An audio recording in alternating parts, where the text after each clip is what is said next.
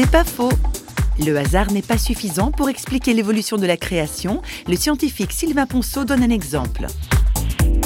C'est un mathématicien qui s'appelait Conway qui a inventé un programme où il montre que le hasard peut produire des structures complexes et organisées à partir de jetons qui disparaissent sur un échiquier. Mais pour que le hasard puisse produire des structures complexes, organisées et parfois extrêmement belles sur cet échiquier, il a fallu que ce monsieur programme l'ordinateur, c'est-à-dire qu'il donne au départ une information je dirais que dans le cadre de l'univers, c'est la même chose. Pour que puissent apparaître des structures complexes, il fallait qu'en germe, dans l'univers primordial qui était chaotique, il a fallu qu'il y ait un programme, il a fallu qu'il y ait une information qui existe déjà. Sinon, eh bien le hasard, c'est certain, n'aurait produit que des ordres et, aucune structure organisée.